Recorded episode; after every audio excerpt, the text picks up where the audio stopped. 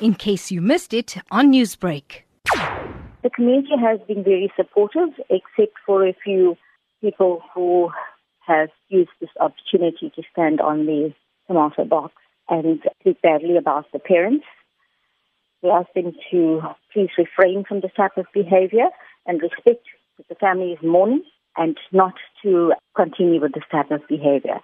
If they have information that's relevant to the investigation, then they need to provide it to those investigating. If they don't, then they must know that they cannot just go out in a public forum and make these allegations because when you talk about someone's character on a public forum, then you leave yourself open to charges. Newsbreak, Lotus FM, powered by SABC News.